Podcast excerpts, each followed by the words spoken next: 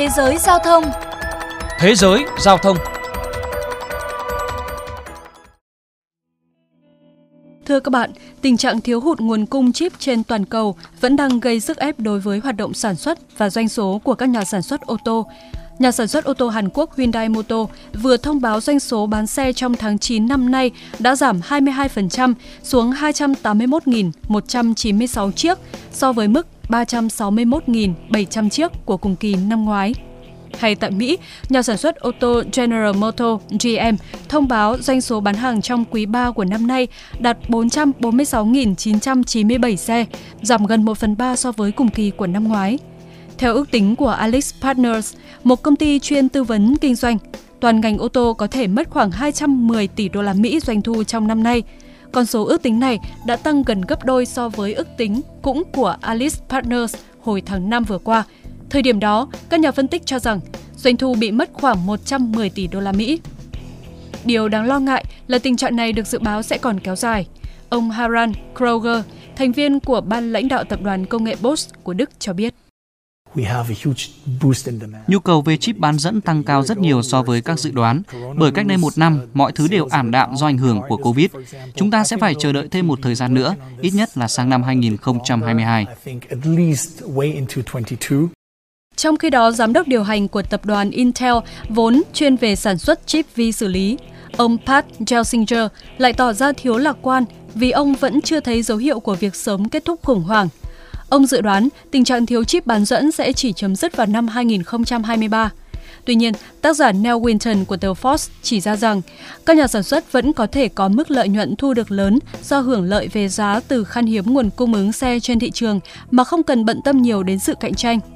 Bởi khi đó, thay vì đa dạng hóa sản phẩm thì các hãng chỉ cần tập trung tài nguyên cho các sản phẩm chủ lực.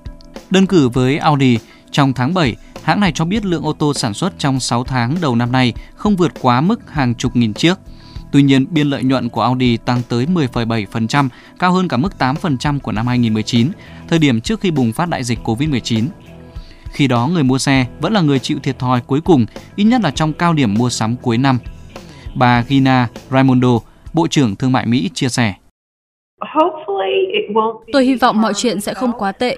Các nhà sản xuất vẫn đang cố gắng bắt kịp, nhưng khả năng lớn người tiêu dùng sẽ phải đối mặt với việc ít lựa chọn nhưng vẫn phải mua với giá cao. Trước những dự đoán về khủng hoảng chip kéo dài cùng những diễn biến khó lường của đại dịch COVID-19, từ đầu năm đến nay, các quốc gia bắt đầu chú trọng hơn trong việc đầu tư xây dựng các dây chuyền sản xuất chip bán dẫn của riêng mình. Trong quý đầu tiên của năm, Trung Quốc đứng đầu về lượng mua thiết bị sản xuất chất bán dẫn từ Mỹ và Nhật Bản. Tập đoàn Intel thì có kế hoạch đầu tư 95 tỷ đô la Mỹ vào hạ tầng sản xuất chip bán dẫn tại châu Âu trong vòng một thập kỷ tới. Chính quyền của Tổng thống Mỹ Joe Biden cũng đang đẩy mạnh kế hoạch đầu tư 50 tỷ đô la để kích thích các doanh nghiệp nội địa đầu tư vào mảng sản xuất chip bán dẫn. Bà Raimondo, Bộ trưởng Thương mại Mỹ cho biết thêm. Trong một thời gian dài, dù đã từng dẫn đầu thế giới trong việc sản xuất chip bán dẫn, nhưng giờ thì Mỹ đã ngưng đầu tư vào ngành này. Với kế hoạch đầu tư 50 tỷ đô la Mỹ cho sản xuất chip bán dẫn của Tổng thống Joe Biden tới đây, Bộ Thương mại Mỹ sẽ đi đầu phong trào và thông điệp rất đơn giản, giúp nước Mỹ sản xuất chip nhiều hơn nữa.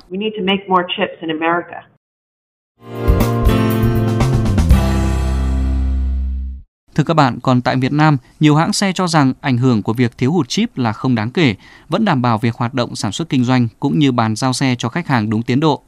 Tuy nhiên, theo số liệu từ Hiệp hội các nhà sản xuất ô tô Việt Nam, doanh số bán ô tô tháng 8 của các doanh nghiệp thành viên đạt hơn 8.800 xe, giảm tới 45% so với tháng 7 và 57% so với tháng 8 năm ngoái.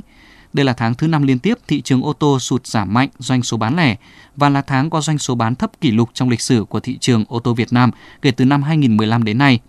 Cũng theo Hiệp hội các nhà sản xuất ô tô, hiện chính sách ưu đãi dành cho ô tô sản xuất lắp ráp trong nước chưa đủ mạnh, dẫn đến sản lượng thấp, doanh nghiệp gặp khó trong việc nâng cao tỷ lệ nội địa hóa. Xe nội ngày càng bất lợi so với xe nhập khẩu. Gặp đại dịch COVID-19, khó khăn lại thêm trồng chất. Các doanh nghiệp cho rằng cần có thêm chính sách hỗ trợ ưu đãi hấp dẫn để giúp ngành công nghiệp ô tô phát triển, giảm thuế phí để kích cầu tiêu dùng là rất cần thiết. Đến đây chuyên mục Thế giới giao thông xin được khép lại. Cảm ơn quý vị đã dành thời gian lắng nghe.